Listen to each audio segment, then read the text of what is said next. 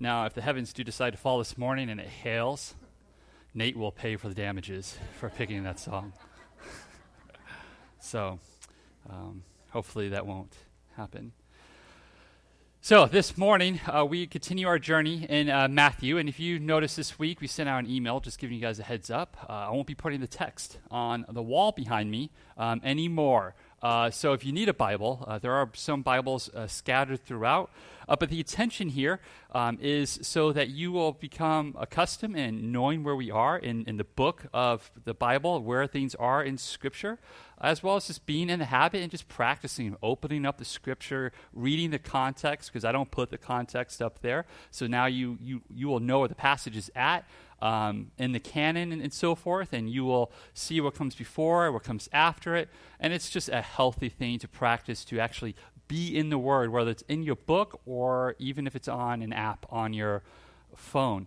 And so our, our text today is Matthew 17, uh, 14 through 27. Um, and if you are using a Pew Bible, that would be page uh, 694. Uh, so you can turn there. And also, if you have trouble finding a passage, uh, most Bibles have a table of contents in the front. Um, I think a lot of people just kind of forget that. I often forget that as I'm trying to find what I need. There's a table of contents to help direct you uh, to where the book is at. Because every Bible, especially if you use multiple Bibles, I mean, the page numbers are always different. Um, and if you do have like a reason um, or a thought as to why it might be beneficial to put the text on the wall, uh, you know, let me know. Um, I'm open. Um, I just can't think of one uh, right now beyond beyond convenience, and I really want to help um, equip us um, and all of you all to use God's word more effectively and uh, be, just be more comfortable in handling it. So, our, again, like I, I, said, our text is in Matthew 17. Gospel of Matthew is in the New Testament. It's going to be the last third of your Bible.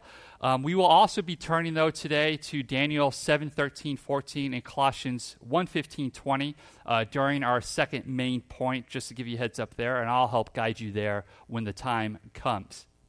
In this text, we are going to see today that our faith, rooted in gospel understanding, ultimately is revealed in the little things.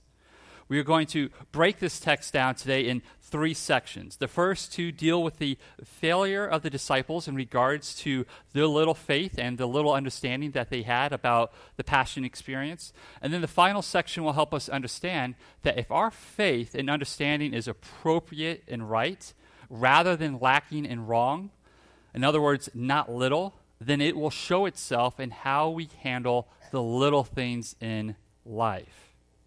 So let's go ahead, go ahead and turn, if you haven't already, to Matthew chapter 17. And we're going to read uh, verses uh, 14 through 20. And again, Matthew should be near the end of your uh, book. 17 verses 14 through 20. And when they came to the crowd, a man came up to him and kneeling before him said, Lord, have mercy on my son, for he is an epileptic, and he suffers terribly. For often he falls into the fire, and often into the water. And I brought him to your disciples, and they could not heal him. And Jesus answered, O faithless and twisted generation, how long am I to be with you? How long am I to bear with you? Bring him here to me. And Jesus rebuked the demon, and it came out of him, and the boy was healed instantly. Then the disciples came to Jesus privately and said, Why could we not cast it out? He said to them, Because of your little faith, for truly I say to you, if you have faith like a grain of a mustard seed, you will say to this mountain, Move from here to there, and it will move, and nothing will be impossible for you. Before we begin, let's go to the Lord in prayer. Father, thank you for your mercy and your grace this morning. We ask that you will speak to us through your text by the power of the Spirit. Illuminate to us what we need to see. Help us humble ourselves before you Help us slay the idols in our hearts, Father. Help us wrestle with them confidently, trusting in your grace. And help us love one another and hold one another accountable and to walk and have a desire to walk with one another, Father, uh, full of grace and love and truth, so that you may be glorified and we may be edified. We ask all these things, Father, for your glory, by the power of the Spirit, in the name of your Son, Jesus Christ. Amen. Now, real quick before we jump into this passage, you might notice uh, in most of your Bibles, when you look at verse 20 and you look at the next verse, it's 22. 21 in many Bibles is missing unless you have a King James Version Bible. Now, your version should have a note or maybe brackets around 21 explaining why it has brackets or why 21 is missing. Verse 21, if it is in your Bible, should say something like, But this kind does not go out except by prayer and fasting. And that's exactly kind of what Mark 9 29 says. Because this account in, Mark, in Matthew 7, 17 14 is Mark's account in Mark 9 um, 914. So you might be asking, well, why is it not in most versions? Because most likely it's not original. Not original to Matthew. It's original to Mark, absolutely. But the earliest and oldest and best manuscripts do not contain this verse in the Gospel of Matthew. So that's why many versions, when they have it um, in Matthew, they'll put a note or something saying, we don't believe it to be original. If it's a good Bible, it will explain why. It'll get into the, what's called the textual criticism of it. Because it was common, especially in the early days, for copyists to take from other Gospels to kind of fill in the gaps. And often they would annotate that. Uh, so, and King James pulls that from a later manuscript because King James is based off of later, not older or earlier manuscripts. Now, King James Version advocates often will use this verse. Uh, it's one of the many that they will say this is why we need to use King James only. But King James has its own issues. Daniel 3:25 is a good example. Uh, when the king looks at the three Jews in a fiery furnace, and he says the man in there looks like this, um, and the King James says the Son of God, but the Hebrew translates it as the Son of the gods.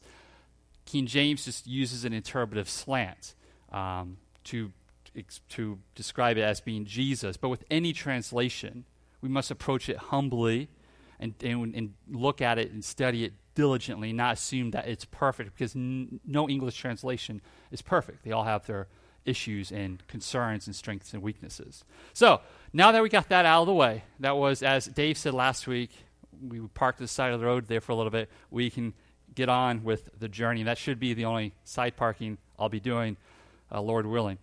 So this situation, uh, like I said before, this is the account that we also have in Mark 9:14. And we have this father, he comes to Jesus and his son has had seizures. He's uh, he's an epileptic of some sort and the seizures have given him such issues that it's actually put him in, in harm's way. He can get burned or possibly even drown. And the disciples, and remember it's not all 12 disciples. Remember remember we just had the Mount Transfiguration and we had three disciples go up, go up there of Jesus. Uh, James, John, and, and, Peter. So we have nine disciples who this boy was brought to, and these nine were unable to heal the boy. And Jesus is frustrated here.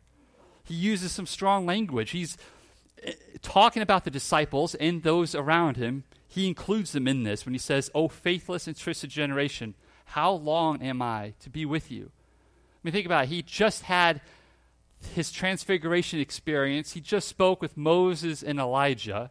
And so now he comes down and he has to deal with this. His disciples, who have been given authority to heal and cast out demons since Matthew 10, and have been doing it since Matthew 10, are unable to do this one, one that they should be able to do. And the humanity of Jesus, he's, he's getting a little frustrated. Like, you should know better. You should be able to do this. And he's frustrated. So Jesus does it himself. He heals the boy himself, and he casts out or he rebukes the demons. And so the disciples, they approach Jesus privately, perhaps maybe a little embarrassed, and they ask him, Well, why couldn't we cast the demon out? And Jesus here says, Well, it's due to your little faith. Now, what is meant by this? See, Jesus calls the faith of disciples little, but yet he tells them that if your faith is the size of a grain of a mustard seed, whatever you ask for, it will, it will be done for you. Nothing will be impossible for you. You tell a mountain to move, and it will move. So, yeah, he says their faith is little, but yet he uses something that's incredibly little to describe the kind of faith they should have. So, what is meant here? Well, first, let's deal with the mustard seed. Is Jesus saying here that if our faith is big enough, we can move the earth? Uh, when we talk about moving mountains, when Jesus says you can move this mountain from here to there, he's talking about overcoming problems. Moving mountains was a proverbial expression for overcoming difficulties and problems in life. But how much faith is a mustard seed?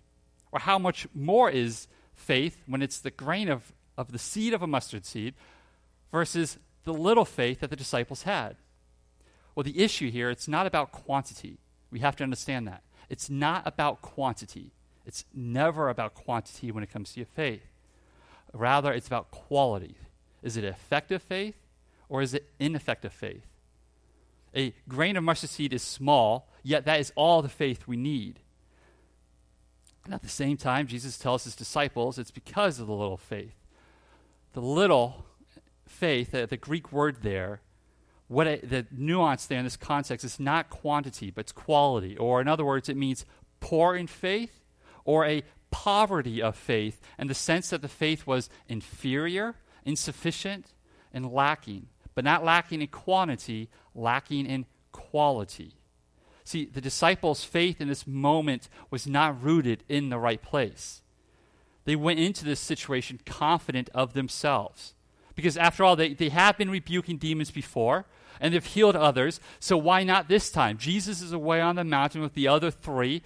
The nine are left behind, like, we can do this. Dad's gone. I got this. And when they go in, they're unable to.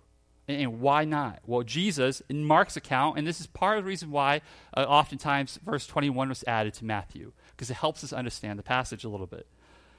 Jesus says, because this one required prayer. This one can only be removed with prayer. Meaning, disciples, when they engaged in this, they didn't go in with prayer.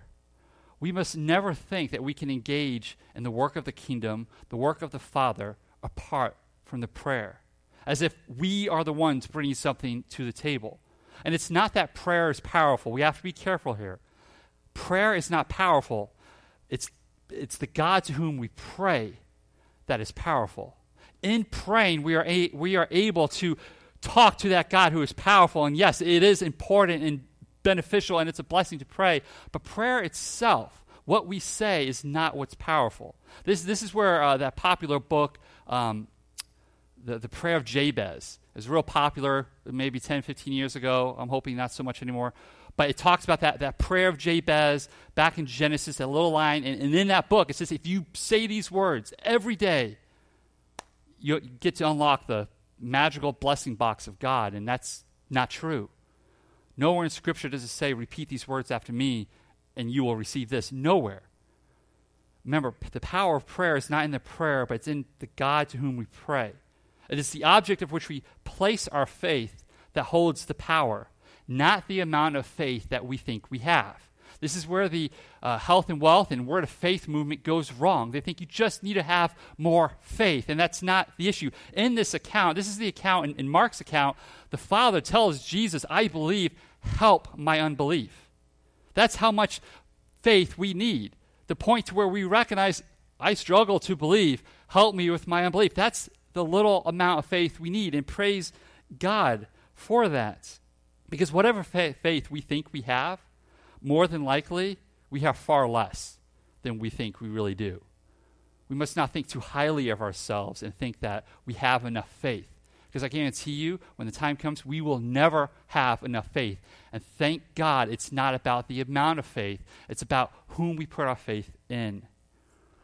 This is why, like for me, I, I, pray that when I come to preach, that I never grow comfortable in my abilities to deliver a sermon to you all, or in my preparation, that I will never one Sunday morning wake up and think, I got this. I, I pray rather that I'm always uncomfortable and that I'm always trusting on the power of the Spirit and not on my own God given abilities or what He has blessed me with, but it's purely on Him. And that's the temptation of man, is that we think, I got this. We can do this, especially in America. And that's what the disciples were doing here. They thought they had it. And so they would go to this demon possessed boy thinking they had it apart from praying to God for assistance. Likewise, this is what we must do in all things. In all things. True faith, that of a. Oh, let me back up real quick here. I'm going to have my notes. When Jesus says that when you have this kind of faith, that nothing will be impossible for you. We have to be careful with this, all right? This is not teaching the name and claim it theology.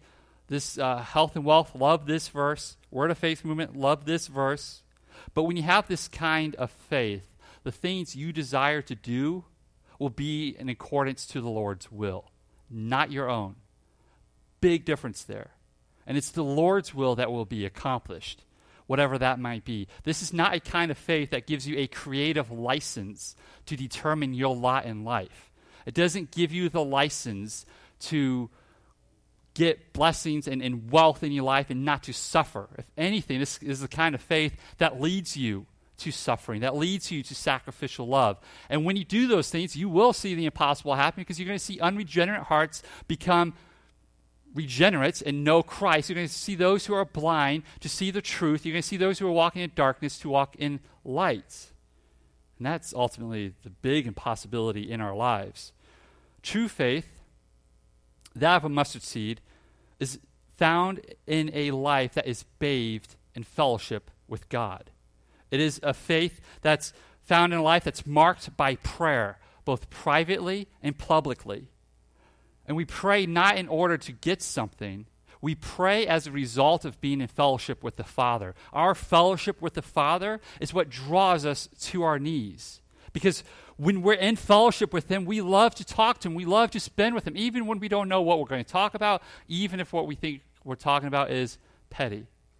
How often does a little child love to just ramble on to their parents? Or they love to go to the store with them. They don't care what they're doing. They just like to spend time with dad or mom. That's what prayer needs to be. When we foster that communication, you're more likely to go to the Father in times of need. And you're more likely to obey the Father when temptation comes because you remember those conversations that you've had with the Father. Fellowship is the cause prayer is the effect. It's not the other way around. Is a faith, uh, true faith is a faith that's found in life marked by studying His Word, recognizing that the sword of the Spirit is the Word of God, and that faith comes from hearing and hearing from the Word of Christ. It is faith found in a life marked by obedience and willful sacrifice out of love for God and our neighbors. This faith is not one that can be compartmentalized. You know, I struggle with that word so much, more so than I do with Hebrew and Greek words. I even listened to it on YouTube on how to pronounce it, and I still, it's a hard word for me to say, but I hope you understood what I was trying to say there. You cannot com, com, compartmentalize this faith. You can't divide it up. All right, I'll just give you the definition of that word. You can't split it up into sections. It's not reserved for, Mon- for Sunday mornings only, or only when you're engaging in kingdom work. If you're a believer, your whole life is kingdom work, all of it. Remember, we talked about this in Matthew 16? You, to follow Jesus, to be one of his own, to share in the kingdom, you have to deny yourself, take up your cross, and follow him. That's your whole life. Your whole life is given to his work, whatever that might be, and wherever that takes you, whether it's school, work, shopping. You carry this faith as you walk in fellowship with the Father. And as disciples, we do nothing in this life apart from the kingdom because whatever we do is kingdom business, because we are ambassadors of the kingdom. It all matters, all of it, even the little things. So Jesus then goes on to teach once more on the very thing of which our faith is founded on the crucifixion and resurrection of Jesus Christ. And this is going to be verses 22 through 23. As they were gathering in Galilee, Jesus said to them, The Son of Man is about to be delivered into the hands of men, and they will kill him and he will be raised on the third day. And they were greatly distressed. So here, the disciples, they've just experienced a little faith. Now they're experiencing a little understanding. And once more, just as in chapter 16, Jesus is preaching on what's about to happen, his passion experience. Now, interestingly, here, the word delivered here um, ha- also means to be betrayed, to be handed over, and perhaps your version says that, that Jesus will be handed over. Someone will give Jesus up. And this is the first time in the Gospel of Matthew that Jesus talks about his suffering at the hands of men will be done because of betrayal, and that somebody will hand him over. Later, he will mention that those men that he's handed over to is the son of the, the chief, chief priests. And then later, he will explain that it's Judas who will betray him. Now, this is only two verses, but I want us to notice the language here. The Son of Man being delivered into the hands of men. We have to ask ourselves, what is meant here by Son of Man, and, what could have the disciples been thinking of when he said Son of Man? So, to help us understand this title and how it was understood um, in accordance to Jewish tradition of the first century, um, let us turn to Daniel uh, chapter 7, verses 13, 14. Um, and as you turn there, it's going to be to your left into the Old Testament. Um, not quite halfway through the book. If you hit Isaiah, you've gone too far. So, Daniel chapter 7, verses 13, 14. Um, and here, um, Son of Man is seen as an eschatological figure. Uh, when I say eschatological, I'm meaning end of days. Um, so let's go ahead and let's turn there and read it. If you hit Isaiah or Jeremiah or Ezekiel, you've gone too far. It's just to the right of Ezekiel. So this is 7 verses 13 through 14, and you can also use your ears and listen along. And this is Ezekiel talking, and just before this, he gives um, he talks about how he sees the Ancient of Days. He sees God reigning, right? He sees him reigning, and now he talks about the Son of Man. He says, "I saw in the night visions, and behold, with the clouds of heaven, there came one like a Son of Man, and he came to the Ancient of Days, and was presented before him, and to him was given dominion and glory and a kingdom." That all peoples, nations, and languages serve him. His dominion is an everlasting dominion which shall not pass away, and his kingdom one that shall not be destroyed. This is the person who will be handed off to men, to people, not to God, and not to reign, but to suffer and die. This is kind of what Dave was talking about last week how Old Testament has prophecies of the Messiah being a suffering servant and a conquering king. Here we clearly see somebody who's going to have a dominion, everlasting reign, and so forth, but yet we have Jesus talking about how he has to suffer. And this is why it's hard for the disciples to hear, hard for them to understand, beyond the fact that Jesus is close to them. But they, they are, they're picking up, as we've noticed. This is the Son of Man here. He's meant to usher in the kingdom. But yet now he's saying he has to be betrayed and given to men and, and to suffer and, and to die and to raise on the third day. The Son of Man is supposed to have dominion over all things. He's supposed to be presented before the Father. His reign is to be forever, his dominion everlasting for all nations and all peoples. And yes, Jesus mentions the resurrection here, but apparently, for whatever reason, the disciples didn't understand it. They didn't hear it. They were still deeply distressed. They didn't get it. And, and, we know that they didn't get it because, well, they weren't waiting for him at the tomb on the third day, were they? Even the women, when they went to the tomb, they were they went there to continue finishing the anointing job of spices. And in Mark's account, Mark uh, specifically says um, the disciples were afraid to ask him. They didn't understand, and they were afraid to ask him. See, what hasn't happened here yet for the disciples is Colossians 1:15, 20 hasn't been written and the understanding of that text hasn't even been begun to be conceived. So let's go ahead. Now, this time we're going to go to the right, and this is the last time. Make sure you mark Matthew if you want to go back to it. Colossians is going to be to the right of Matthew, um, and it's just on the other side of Ephes- uh, Galatians, Ephesians, Philippians, and then you have Colossians. So I had to look that up this morning, in case you're wondering. I don't know the order of the. I didn't go to Awana, so I don't know the order of my books um, as well as I perhaps ought to. So Colossians 1:15 uh, through 20. An interesting thing about Paul's letters, they are arranged by size, in case you're wondering. So they are biggest letter of Paul, Romans is first, uh, followed by Corinthians, and so forth. And he, it's based off of size. Just so you, just a little tidbit there. That's how it helps me. Anyway, I'm getting maybe I, I'm pulled off the side of the road there. Dave's habits are rubbing off. All right. So, Colossians 1:15 through 20. And this is what we call a, a, a, a Christological hymn or Christological passage, meaning it focuses on who Jesus is as Christ. Um, and many scholars don't believe that Paul is the author of this. He actually took this uh, from the practice of the church and inserted it into his letter because it's true, and it's and it's it's true. So that's why he added it in there, and it's edifying. So let's go ahead and read it. He writes, He, this is Christ, He is the image of the invisible God, the firstborn of all creation. For by Him all things were created, in heaven and on earth, visible and invisible, whether thrones or dominions or rulers or authorities, and that expression that talks about spiritual powers. All things were created through, through him and for him. And he is before all things. And in him all things hold together. And he is the head of the body, the church. He is the beginning, the firstborn from the dead. That in everything he might be preeminent. For in him all the fullness of God was pleased to dwell, and through him to reconcile to himself all things, whether on earth or in heaven, making peace by the blood of his cross. Now that's a passage that's worth memorizing, especially if, you, if you're looking for something. I would commend that to you. So here the Apostle Paul shows how the death of Christ is what makes him preeminent in all things. Right? He's the firstborn of creation, not meaning that he was the first created. That's a position of rank. That he he's the first of all of all things. He's number one. He's the Son of God, second person of the Trinity.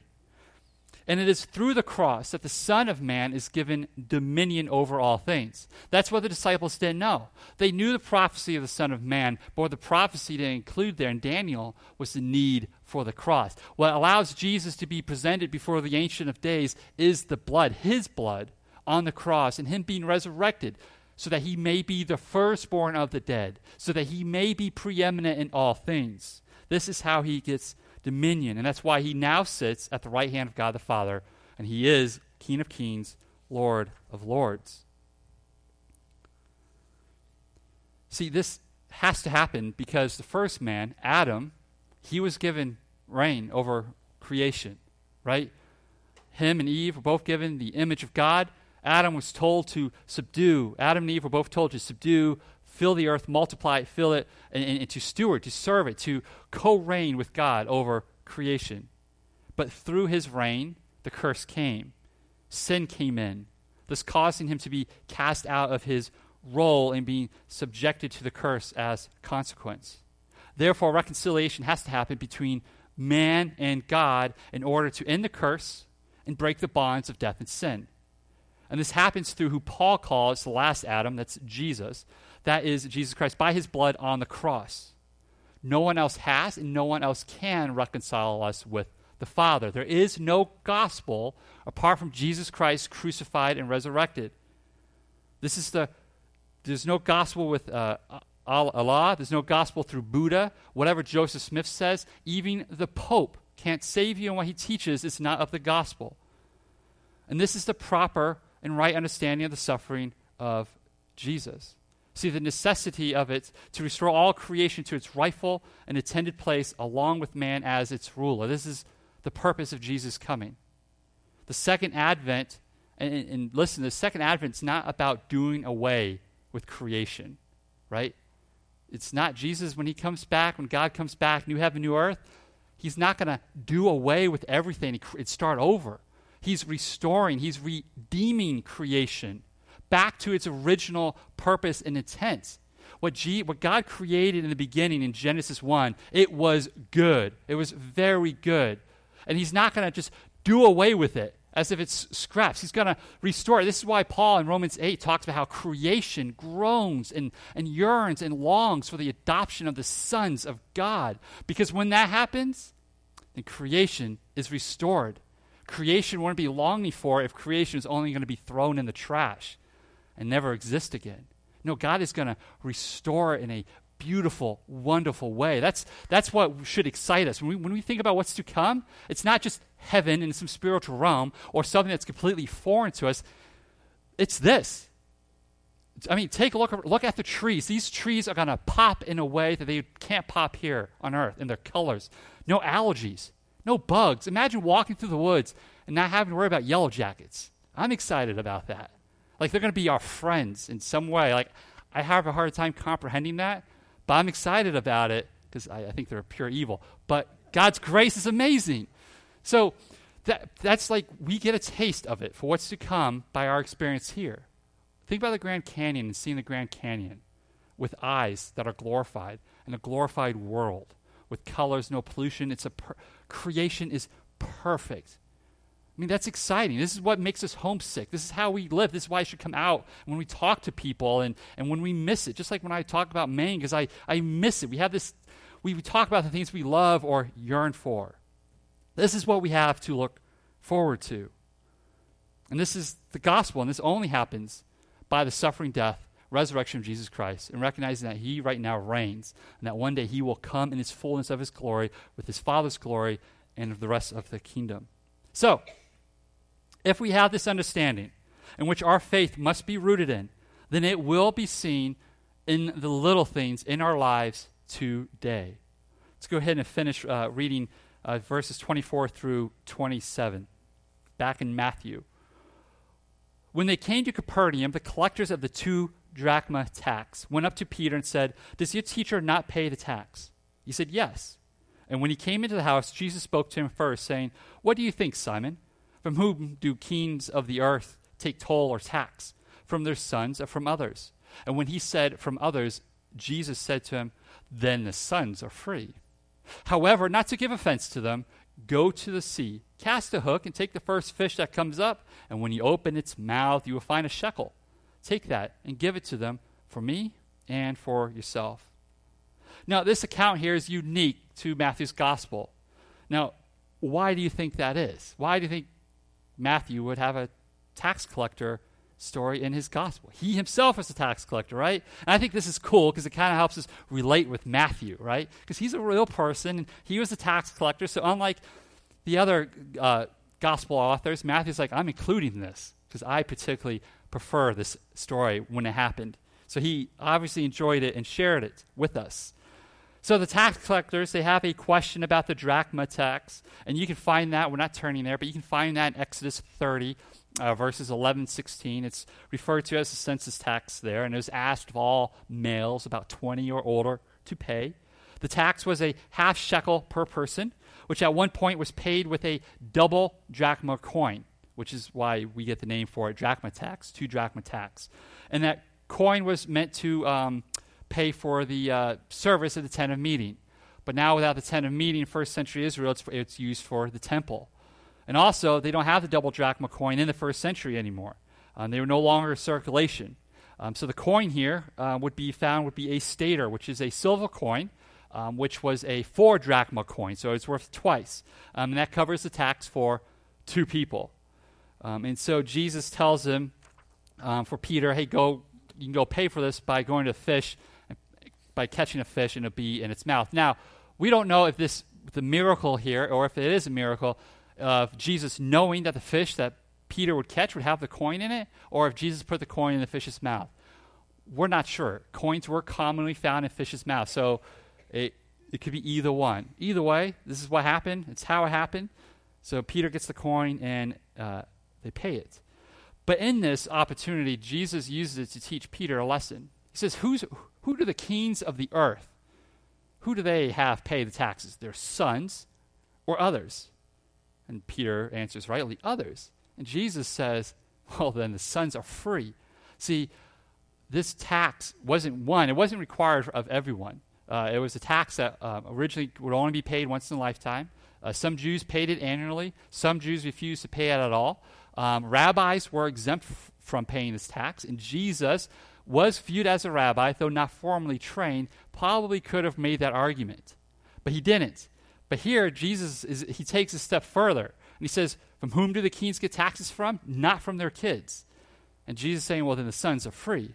Jesus is making a statement here. He's saying, You know, God, who instated this tax, I'm his son. I don't have to pay this. But in order not to offend them, let's pay it anyway. And this is significant.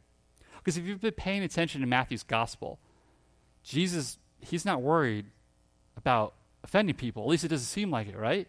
I mean, in Matthew 15, Jesus offends the Pharisees from Jerusalem, the religious leaders, national religious leaders of the days. He offends them. And he's just like, let them be. Let the blind lead the blind. And, and these Pharisees, I mean, these are people who in society are viewed with respect, adoration. But here, some tax collectors come to him, and Jesus doesn't want to offend them. Tax collectors are a bad reputation. They're not respected. They're looked down upon. So, why is Jesus now all of a sudden concerned? Well, ultimately, Jesus is always concerned. But there are some instances where the offense cannot be avoided, should not be avoided when it comes to gospel proclamation, gospel truth, but other times where it most certainly can be and ought to be avoided when Jesus says offense here, he's using the Greek word, or at least Matthew's using the Greek word, skandalon. And that means an offense that trips up. It's a stumbling block. It hinders somebody. It injures somebody from getting to somewhere. And so Jesus doesn't want these tax collectors to be tripped up by this moment. So, what can we learn from this? Well, I think first, and I think this is perhaps the most straightforward, um, is we don't have to fully or support all things our church or denomination does with its money to support it. There were clearly things the temple was doing that Jesus did not approve of, but yet Jesus was fine paying the temple tax. I think this is the clear and basic lesson. I also think it extends to paying taxes to a government that might be pagan, and what they use the money for is, is just horrible. We, and we see this later in Matthew 22 when Jesus says, Render to God what's God and to Caesar what is Caesar's. And we'll talk about that more there. So I, I think this is true um, even in this uh, pers- um, particular example. I don't think this lesson is merely about giving money to the temple um, because of how Jesus used the general um, expression of kings of the earth. I think he's talking about this principle extends to all things. So I think he's saying it's okay to pay taxes, even if the government that's over you is using that money to do horrible things, even if it's to fund abortions. And praise God that we live in a society where we can vote and we have a say and we can, we can help determine through a political, albeit flawed and perhaps corrupt process, to try to impact how that money's spent. But there they couldn't. And the Roman government did far worse things than, at least as far as I know, than what the American government has done. Um, and Jesus saying you still pay it to them. Um, so do not think that we should ever not pay taxes. I think Scripture clearly teaches that we ought to and should, and in part because we don't want to give offense. Second, we must not let little things get in the way of our gospel witness. Right? Paul, at the end of 1 Corinthians 9.12, um, he says, we endure anything rather than put an obstacle in the way of the gospel of Christ. We're willing to put up with anything as long as it's for the gospel. And J.C. Ryle, he sums it well up well with this quote. And listen here, I think I have it on this slide. There are matters in which Christ's people ought to sink their own opinions and submit to requirements which they may not thoroughly approve, rather than give offense and hinder the gospel of Christ. God's rights, undoubtedly, we ought never to give up, but we may sometimes safely give up our own. It may sound very fine and seem very heroic to be always standing out tenaciously for our rights, but it may well be doubted with such a passage as this whether such tenacity is always wise and shows the mind of Christ. There are occasions when it shows more grace in a Christian to submit than to resist. And I, I think for most of us, especially Americans, American Christians, we, we're horrible at this. When you go on social media, it's obvious, quite often in conversations. Let me give you some practical examples. I'll give you a, a very straightforward example here property tax exemption for churches, right? What would happen if we lose it? I mean, some churches, some people think that that would be a big deal. But if God's providing everything, He provided the shekel to Peter, won't He provide for the churches as well? And I think it'd be a good thing. It would make it easier for us to find a piece of land to buy because then the village doesn't have to worry about losing tax money. God still provides, so you lose the tax benefit. I mean, I think it's, it's a question of our faith. What do we really believe? Now, let me give you a big example here, and for some of you, this is gonna this is gonna ruffle some feathers. All right. Now, I say this um, because I love you. It's not. It's not gonna be that bad. Um, I think this is gonna be more towards the men, perhaps. Um, the Second Amendment.